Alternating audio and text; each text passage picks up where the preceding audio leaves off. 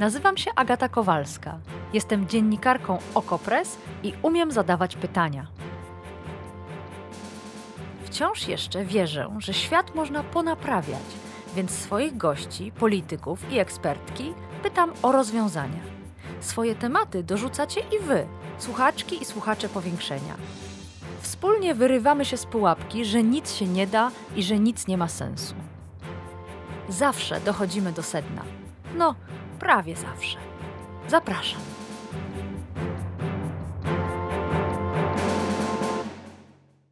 Martwe ryby, martwe bobry i śmierdząca woda. Tych ryb to konkretnie 6 ton. Tylko 6 ton, bo wędkarze opowiadają, że wyławiali te powyżej kilograma. Mniejszych było tyle, że nie dalibyśmy rady. A to wszystko i tak dwa tygodnie temu. Teraz jest ponoć gorzej. Minister Jacek Ozdoba, nadzorujący wody polskie z ramienia Ministerstwa Klimatu, napisał: Obecnie w próbkach na rzece Odrze nie stwierdzono obecności substancji odpowiadającej za śnięcie ryb. Inspekcja Ochrony Środowiska zawiadomiła prokuraturę o podejrzeniu popełnienia przestępstwa. Organy ścigania prowadzą czynności w celu ustalenia sprawców. Jakiego przestępstwa? Jakich sprawców? Skoro nie stwierdzono obecności substancji groźnych dla ryb. Stan rzeki Odry jest pod stałym nadzorem Inspekcji Ochrony Środowiska, zapewniła z kolei zastępczyni GIOŚ Magda Gosk. Skoro rzeka jest pod stałym nadzorem, to dlaczego to wędkarze zawiadomili Dolnośląską Inspekcję o problemie? I dlaczego na łamach Okopres dr Sebastian Szklarek wskazuje, że w Polsce nie prowadzi się stałego monitoringu wód powierzchniowych? Co się dzieje na rzece Odrze? I jak to zatrzymać? Sprawdzimy dzisiaj w powiększeniu.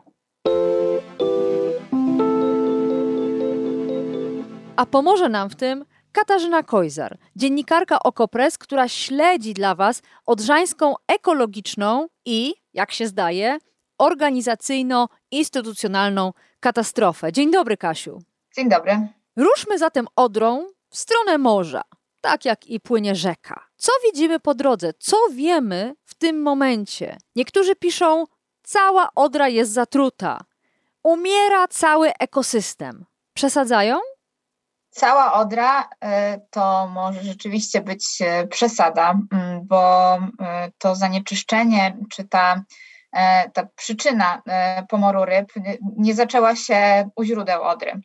Więc mamy mm, fragment płynący z Czech do nas, który, który nie jest częścią tego problemu. E, ale mm, już w lipcu pojawiły się pierwsze doniesienia e, o zanieczyszczeniu kanału gliwickiego. Kanał gliwicki mm, to jest y, taki sztuczny ciek, który w okolicy Kędzierzyna-Koźla wpływa do Odry. Nikt oficjalnie nie potwierdził, że to zanieczyszczenie, które e, wędkarze, bo wszędzie wędkarze są pierwszymi e, świadkami katastrofy na Odrze, to zanieczyszczenie, które, które było na mm, kanale Gliwickim, że to jest to samo, które w tym momencie płynie już w stronę Bałtyku Odrą. Ale jednocześnie trudno nie zwrócić uwagi, że to wydarzyło się w tym samym czasie. Kanał Gliwicki został zanieczyszczony w połowie lipca. Chwilę później dostaliśmy pierwsze sygnały, że e, na Dolnym Śląsku e, w Odrze widać, e, widać śnięte ryby, że śmierdzi, że woda ma dziwny kolor. I to są dokładnie takie same relacje jak wędkarzy z nad kanału Gliwickiego. Więc Idąc od początku e, tego problemu, e, to musimy wypłynąć z portu Gliwice przez Kędzierzyn-Koźle, później przez cały opolski e, fragment Odry, aż do Dolnego Śląska, gdzie tak naprawdę dopiero sytuacja zaczęła nabierać takiego e, jakiegoś rozpędu i e, ludzie zaczęli zauważać, że coś jest nie w porządku. Szczególnie kiedy zanieczyszczenie już dotarło do Wrocławia. Być może chodzi o to, że to jest pierwsze tak duże miasto na, na drodze tego zanieczyszczenia. No ale właśnie na tym dalnośląskim fragmencie zaczęło się mówić o, o zatruciu Odry, ale podkreślmy, nie wiadomo, czy to jest to samo, co było na kanale Gliwickim. Mm -hmm. Jednak no to właśnie, co to jest, to wszyscy zadają sobie y, takie pytanie. Wygląda na to, że służby odpowiedzialne za wody w Polsce nie wiedzą. A może wiemy, co to na pewno nie jest. Ja przejrzałam kolejne komunikaty Generalnej Inspekcji Ochrony Środowiska, Ministerstwa i również Wód Polskich. Częściej tam mowa jest o tym, co wykluczono. Co wiemy na ten moment? Rozmawiamy w południe w czwartek. Wiemy niestety wciąż niewiele.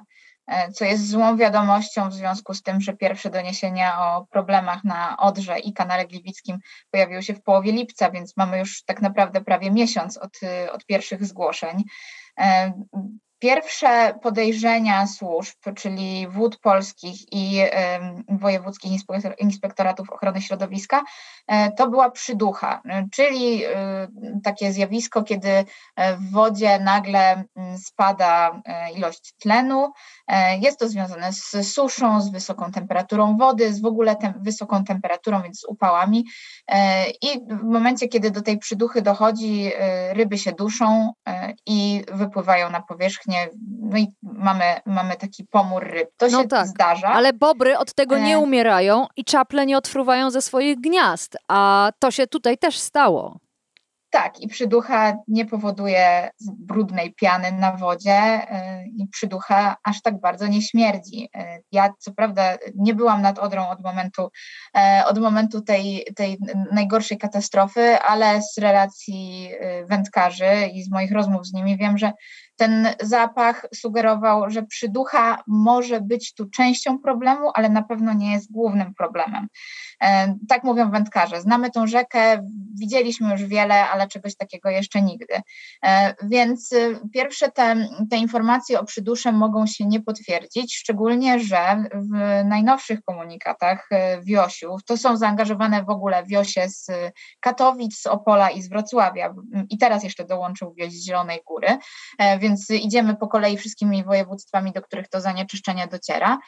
Wiosie teraz y, mówią, że jednak y, to chyba nie przyducha, bo poziom tlenu w Odrze jest bardzo wysoki. To zresztą y, Wczoraj padło na konferencji wód polskich i Generalnego Inspektora Ochrony Środowiska. Tam dyrektor wód polskich powiedział, że e, no, możliwe, że chodzi o jakąś substancję zewnętrzną, która jest silnie utleniająca. To jest bardzo szerokie pojęcie. E, jest cały wachlarz różnych chemikaliów, które mają właściwości silnie utleniające. Nikt na razie nie stwierdził, co takiego i, i, skąd y, to mogłoby się znaleźć w Odrze. E, pojawiło się, pojawiła się jedna oficjalna, e, konkretna informacja, która wyszła z wrocławskiego Wiosiu. Urzędnicy w zeszłym tygodniu, czyli na samym początku sierpnia, e, powiedzieli, że z 80% prawdopodobieństwem można powiedzieć, że w dwóch miejscach próbkach pobranych pod koniec lipca wykryto mezytylen. E, to jest e, też substancja chemiczna bardzo trująca. E, to by się zgadzało, e, bo wędkarze opowiadają o e, rybach, które po prostu wewnętrznie się gotują, które są w bardzo złym stanie już po, po wyłowieniu. I też zapach by mógł, by mógł się zgadzać z tą hipotezą. Jednak Dioś w najnowszym swoim komunikacie zaprzeczył że, i napisał, że w żadnym z województw mezytylenu nie wykryto. Ja dopytałam Dioś o co chodzi, bo może chodzi o o to, że w najnowszych próbkach nie wykryto mezytylenu, bo y, mówimy y, o mezytylenie wykrytym w lipcu, a może oni mówią o próbkach w sierpniu, ale wszystko w tych komunikatach jest tak niejasne. A dokładnie to e, chciałam że... powiedzieć, że y, słucham ciebie i przeglądam te komentarze i coraz bardziej drapie się w głowę, o co w tym wszystkim chodzi. Skoro wody polskie twierdzą, że od 27 lipca pobierały próbki i je badały, to czy rzeczywiście jest możliwe, że przez te dwa tygodnie nie są w stanie wciąż stwierdzić, co to takiego jest? Czy to jest rzeczywiście aż tak trudne? Patrząc na to, że Wiosiowi z Wrocławia udało się jednak coś stwierdzić, e, to wydaje mi się, że, że to nie może być aż tak trudne. E, I rzeczywiście ta niemoc służb jest bardzo martwiąca, szczególnie, że Nie chodzi już o mały lokalny problem na kanale Gliwickim, który oczywiście też jest tragedią i nie powinniśmy absolutnie zostawiać takich tematów i uważać, że jeśli chodzi o dużą rzekę, a nie mały sztuczny ciek, to, to, to, to jedno jest ważniejsze, drugie mniej ważne, ale no jednak ta katastrofa na Odrze przybrała już taki ogólnopolski wydźwięk, już dotarła do Niemiec. E, więc mamy ogólnoeuropejski wydźwięk. Ale powoli. E, zaraz e, chwileczkę. Chcesz powiedzieć, że problem nie jest może tak duży, ale po prostu zrobiło się wokół niego głośno? Czy nie, problem nie. jest chodzi poważny? Mi o to, chodzi mi o to, że problem jest bardzo poważny, a był traktowany zbyt długo jako problem bardzo lokalny. E, to jest e, wczoraj, e, ta wczorajsza konferencja to jest pierwszy raz, kiedy ogólnopolskie wody polskie i ogólnopolski GIOŚ wypowiedziały się w tej sprawie. Do tej pory tylko regionalne instytucje, czyli regionalne części tych dużych ogólnopolskich instytucji wypowiadały się mhm. w sprawie. Bardzo ogólnikowo y, większość z nich, ale, ale no tylko te, te hmm. regionalne, ci regionalni urzędnicy się tym, się tym zajmowali. Na stronie Wód Polskich możemy znaleźć za to informacje o konkursie na najładniejsze zdjęcie rzeki w lipcu y, do kalendarza Wód Polskich, a y, o zatruciu Odry do, do wczoraj nie było ani hmm. słowa. Więc to też trochę pokazuje takie zaangażowanie służb w problem, problem Odry, co zaskakuje, bo to jest druga e, największa w Polsce rzeka, to jest rzeka graniczna e, i to jest rzeka, która dopływa do Bałtyku i to zanieczyszczenie zaraz może nam tam wpłynąć. Ale bo organizacja konferencji, w ogóle polityka komunikacyjna w Polsce nigdy nie była na zbyt wysokim poziomie, więc tutaj ja bym nie miała zbyt wielkich oczekiwań, ale jest inna rzecz, na którą zwraca uwagę jeden ze słuchaczy, to jest to, że w tym momencie wiemy, że do rzeki Odry nie należy wchodzić, nie należy w niej pływać, nie należy w niej kąpać psów, no na pewno nie wolno e, łowić ryb i tak dalej, i tak dalej. Dlaczego, pyta słuchacz, nie poszedł alarm RCB dla wszystkich, którzy przebywają na tym powiększającym się obszarze. Wydawałoby się, że do tego właśnie służą te alarmy. I to jest pytanie, które mnie kieruje z powrotem do wątku związanego z instytucjonalną katastrofą, bo z tego, co mówi pan minister Ozdoba, prezes Wód Polskich, zastępczyni szefa Giosiu, to służby działają, służby badają, służby się zastanawiają, próbują. A ty w swoich tekstach piszesz, teraz też mówisz o tym, że jednak to jest nie dość. Czego próbowałaś się dowiedzieć? Czego nie wiemy, jeśli chodzi o próby interwencji, próby znalezienia źródła tego problemu? Przede wszystkim nie wiemy, skąd to zanieczyszczenie mogło e, wpłynąć do Odry. I to jest w tym momencie, tak mi się wydaje, przegrana sprawa, bo y, o tym zresztą w jednym z moich tekstów mówił dr Sebastian Szklarek. Nie mamy w Polsce stałego monitoringu tego, co przedsiębiorstwa zrzucają do rzek, bo to nie jest tak, że to jest zakazane. Przedsiębiorstwa mają pozwolenia na zrzut E, niektórych e, środków, e, które zużywają w trakcie produkcji czy przy oczyszczaniu ścieków do, do rzek płynących w pobliżu tych, tych przedsiębiorstw. I, I to jest normalna praktyka, jakby nic, nic tutaj nie ma kontrowersyjnego, ale te przedsiębiorstwa są, są, mm, są kontrolowane co jakiś czas, w zależności od wielkości tego przedsiębiorca, przedsiębiorstwa i wielkości produkcji. A żeby wiedzieć, e, czy, czy dochodzi do, do takiego zakażenia, musielibyśmy kontrolować to 24 na 7. Czyli tak naprawdę powinny, e, powinny być e, zamontowane tam jakieś instalacje online, które po prostu na bieżąco sprawdzają stan wody i wtedy bylibyśmy w stanie wykryć w momencie zanieczyszczenia, skąd ono wypłynęło, gdzie ono się zaczęło i tak dalej. Teraz, kiedy to, to zanieczyszczenie sobie płynie, może jest uzupełniane po drodze jakimiś innymi zanieczyszczeniami, e, może chodzi o to, że e, stan Odry jest niski, więc e, zanieczyszczenie, które przy wysokim stanie nie spowodowałoby aż tak tragicznych skutków, teraz prowadzi do katastrofy. Mamy bardzo, bardzo dużo składowych i bardzo dużo hipotez, i teraz będzie trudno dojść do tego, kiedy i gdzie to się zaczęło. E, więc pierwsza, pierwsza rzecz, e, której usiłowałam się dowiedzieć, jest pewnie pytaniem bez odpowiedzi, bo nie wierzę, że służby w najbliższym czasie przynajmniej wykryją sprawcę. Ale może chodzi o to, że że mam zbyt małą wiarę w siłę tych służb, e, szczególnie, że mm, sprawa została już skierowana przez wrocławski wioś do e, prokuratury, więc e, teraz dołączyli do tego śledczy, także może w najbliższych miesiącach się czegoś dowiemy, aczkolwiek była też sytuacja na Baryczy, gdzie zatruto ogromny kawałek rzeki i do tej pory nie dowiedzieliśmy się, co się, co się tam stało, zresztą Odra też już była zanieczyszczona fenolami i nic, nic, nic ze śledztwa nie wynikło, no, ale miejmy nadzieję, że tym razem będzie inaczej. E, próbowałam się też dowiedzieć e, tu od Ministerstwa Klimatu i Środowiska, e, czy jesteśmy w kontakcie ze stroną niemiecką. Odra w województwie lubuskim łączy się z granicą naszego kraju i staje się wyznacznikiem granicy między nami a Niemcami, więc było jasne, że w którymś momencie te, ta katastrofa też dotrze do Niemiec. Służby niemieckie chyba nie były powiadomione wystarczająco wcześnie bardzo szybko zareagowały, y, wydając też taki komunikat, że nie można wchodzić do wody, kąpać się i tak dalej. E, no ale jak przeglądałam dzisiaj niemieckie portale, to, to wynika z tego, że no, czekają bardziej na to, co powiedzą nasze służby, no bo zanieczyszczenie przyszło z naszej strony, więc to my powinniśmy wykryć, skąd, skąd ono się wzięło. Nie dostałam na razie też wciąż odpowiedzi, e, o co chodzi z tym mezytylenem, dlaczego jeden mm, wioś mezytylen widzi, drugi wioś mezytylenu nie widzi, a wioś temu wszystkiemu zaprzecza. To są, wydaje mi się, że komunikacja w takich w takich sytuacjach powinna być o wiele bardziej przejrzysta, e, a samo wyjmowanie informacji od, od instytucji zajmuje mi już ponad tydzień e, i wciąż niewiele wiemy.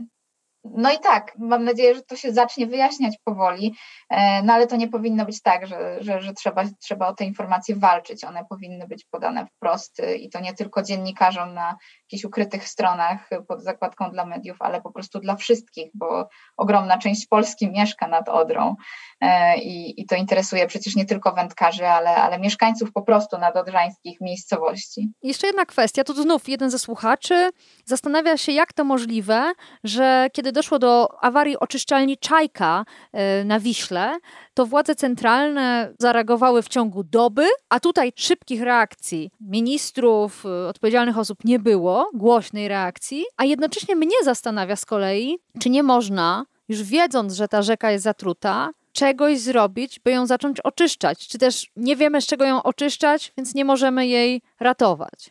No ja też widziałam takie e, ironiczne komentarze, że jakby Odra przepływała przez Warszawę, to już byśmy dawno mieli stan alarmowy w całym kraju.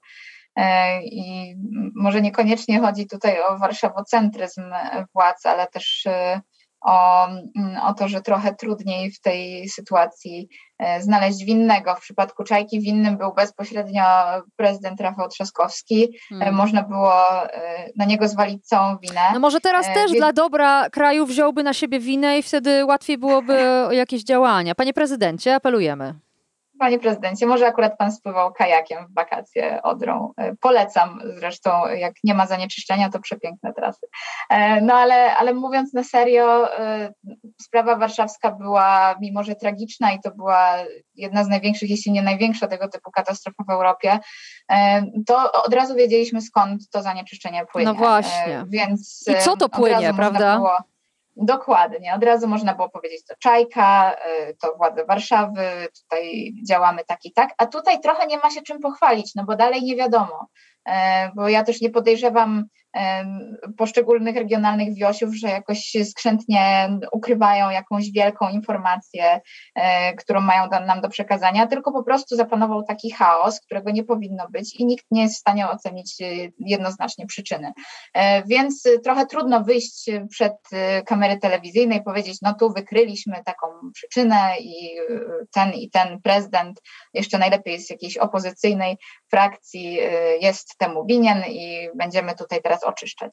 Więc to jest, to jest jedna sprawa. Wydaje mi się, że są takie właśnie dwie składowe, polityczna i wizerunkowa, dlaczego Czajka y, była ogromną sprawą, a Odra musiała się przebijać przez miesiąc. Zresztą nasz tekst Pierwszy Odrze poszedł w zeszłym tygodniu, a wszystkie służby i zresztą ogólnopolskie media też zaczęły się interesować tym dopiero, dopiero teraz, kiedy się zrobiła burza na Twitterze na ten temat. A co do oczyszczania to, to, co powiedziałaś, e, rzeczywiście problemem z oczyszczaniem pierwszym jest to, że nie wiemy, co to płynie. E, więc z czego mamy oczyszczać, skoro nie wiemy, co to jest? E, druga sprawa, że rzeczywiście łatwiej byłoby zdusić ten problem na samym początku, czyli to, co powiedziałam, monitorować, skąd takie zanieczyszczenia wypływają, bo bardzo trudno jest później je wyławiać, kiedy one już płyną dalej i nie da się ich tak, tak dobrze kontrolować. To też e, wiele zależy od rodzaju tego zanieczyszczenia. Są zanieczyszczenia, z którymi rzeka jest w stanie sobie poradzić sama, e, bo nawet jeśli w jakimś fragmencie spowoduje śnięcie ryb, to w dalszych częściach, czy na zakolach, czy na jakichś zaporach się to zanieczyszczenie może zatrzymywać, jakoś rzeka może się sama oczyszczać. Gorzej, jeśli to są zanieczyszczenia na przykład takie oleiste, E, wtedy nie do końca mamy jak tego wyłowić. E, rzeka sobie z tym nie poradzi i jedynym, e, jedynym ratunkiem są po prostu duże i nie nawalne, a ciągłe opady deszczu, które to po prostu rozwodnią. Więc patrząc na mm, prognozę pogody na najbliższe dni, możemy mieć szansę, że to się trochę rozwodni, ale no taka modlitwa o deszcz w momencie takiej katastrofy ekologicznej brzmi niestety jak ponury żart. Więcej na łamach Okopres. Katarzyna Kojzer śledzi dla Was cały czas tę sytuację, sytuację na rzece, sytuację w instytucjach i próbuje dowiedzieć się, co się tak naprawdę stało. Bardzo Ci dziękuję, Kasiu, za rozmowę i za całe spotkanie. Ja również dziękuję.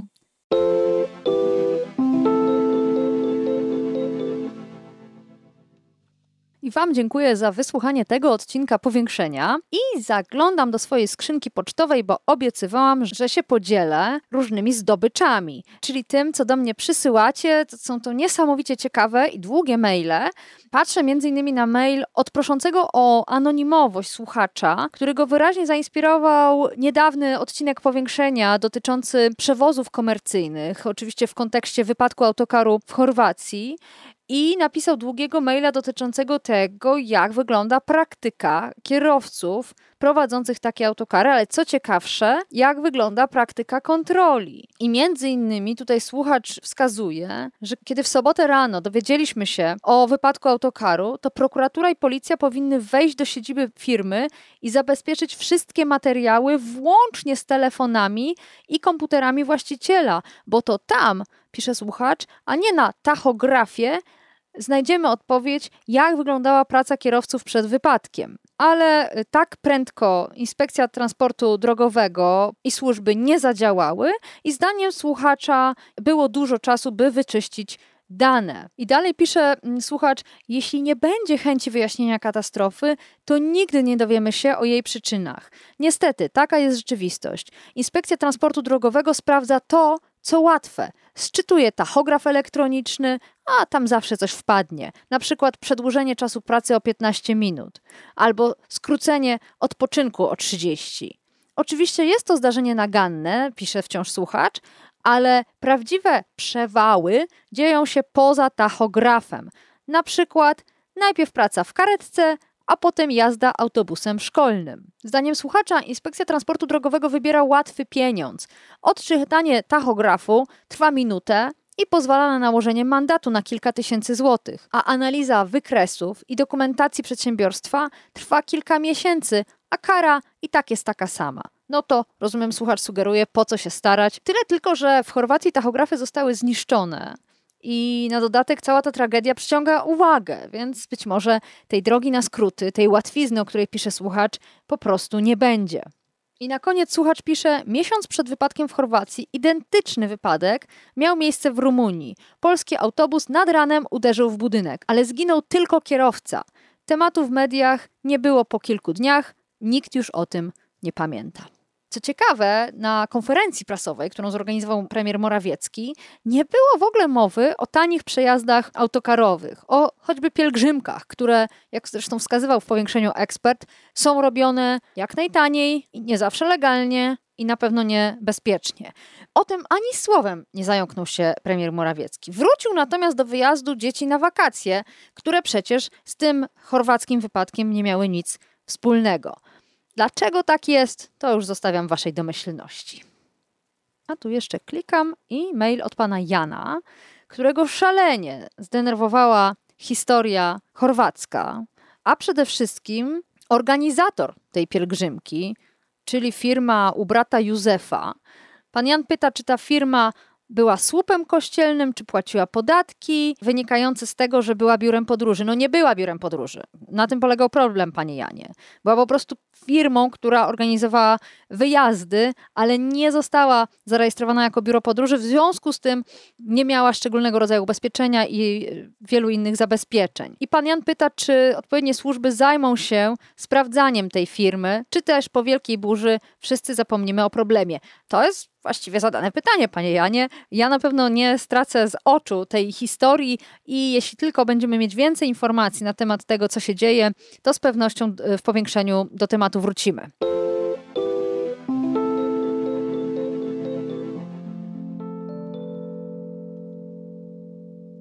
No i jeszcze bardzo interesujący mail pana Karola, który wysłuchał odcinka powiększenia o parkach narodowych. Pamiętacie, to był ten odcinek, w którym sprawdzaliśmy z Pawłem Średzińskim, ekologiem, dziennikarzem, czy park narodowy oznacza dla mieszkańców katastrofę. Mój gość próbował przekonywać, że nie, że to nie jest koniec szans na wygodne życie, wręcz przeciwnie. Pan Karol się nie zgadza. I posłuchajcie, co pisze. Najpierw pochwalił, więc przeczytam. Bardzo ciekawa rozmowa. Niestety, rozmówca ucieka od głównego tematu. Proszę sobie wyobrazić, że w Bieszczadzkim Parku Narodowym w miejscowości Wołosate mieszkańcy nie mogą w ogrodzie postawić huśtawki ani odmalować okna bez zgody parku, mimo że mieszkali tam zanim zorganizowano tam Park Narodowy. Miejsc pracy w parku, pisze dalej pan Karol, jest znacznie mniej niż w lesie, ponieważ las to nie tylko tartak i zwózka drewna, ale też transport, produkcja na miejscu, obsługa produkcji, kooperanci itd. Tak to rzeczywiście akurat mówiliśmy o tym w tamtym odcinku powiększenia. Są również parki, pisze pan Karol, na przykład ten bieszczacki, które wcale nie zatrudniają same osób, tylko wszystko zlecają firmom zewnętrznym. No, tu można się też wspierać, panie Karolu, bo lasy państwowe bardzo podobnie działają, prawda? Zlecając pracę na zewnątrz i nie biorąc odpowiedzialności na przykład za bezpieczeństwo pracowników ścinających drzewa. Bo, jak mówią, to nie one są pracodawcą. I dalej pan Karol pisze: Zarabianie na turystyce w projektowanym Turnickim Parku Narodowym to utopia. Na turystyce ledwo można zarobić w świetnie rozreklamowanych i kultowych Bieszczadach. Pewnym rozwiązaniem są dopłaty. No, mówiliśmy o tym w powiększeniu. O swoistego rodzaju wsparciu dla tych, którzy będą mieszkać w chronionych obszarach. Y, skoro mieszczuchy chcą zamknąć ludzi w rezerwatach, no to lekka przesada, panie Karolu, to niech dopłacają do tego, a nie wymagają zmiany stylu życia w imię ochrony przyrody, która zresztą w tym projektowanym Turnickim Parku Narodowym świetnie chroni się sama. I tak kończy pan Karol, podpisując się przedsiębiorca turystycznie działający również na tym terenie. To są ważne uwagi. Ja też miałam te wątpliwości w tamtym odcinku powiększenia, czy da się wyżyć z wynajmu kajaków albo nawet z goszczenia w sezonie letnim może czasem w zimowym, turystów y, z całej Polski. Wątpliwości są, możemy o tym rozmawiać. Zachęcam innych do pisania do mnie. Adres za chwileczkę w zakończeniu powiększenia i może kolejny odcinek na temat parków narodowych i na temat ludzi właśnie nam tutaj się powoli kształtuje. Dziękuję za maile, piszcie koniecznie. A już najbliższe powiększenie, sobotnie, poświęcimy mieszkaniom.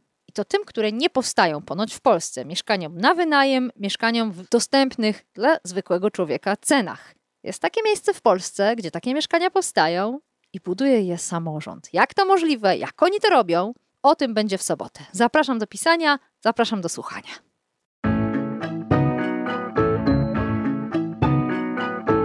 To było powiększenie. Podcast Agaty Kowalskiej. Produkcja Bartosz Weber. Powiększenie znajdziesz na stronie Okopres i w Twojej ulubionej aplikacji do podcastów. Masz pomysł na temat albo komentarz? Napisz do mnie agata.kowalska małpaoko.press. Stałych darczyńców zapraszamy na grupę Okopres na Facebooku Twoja okolica.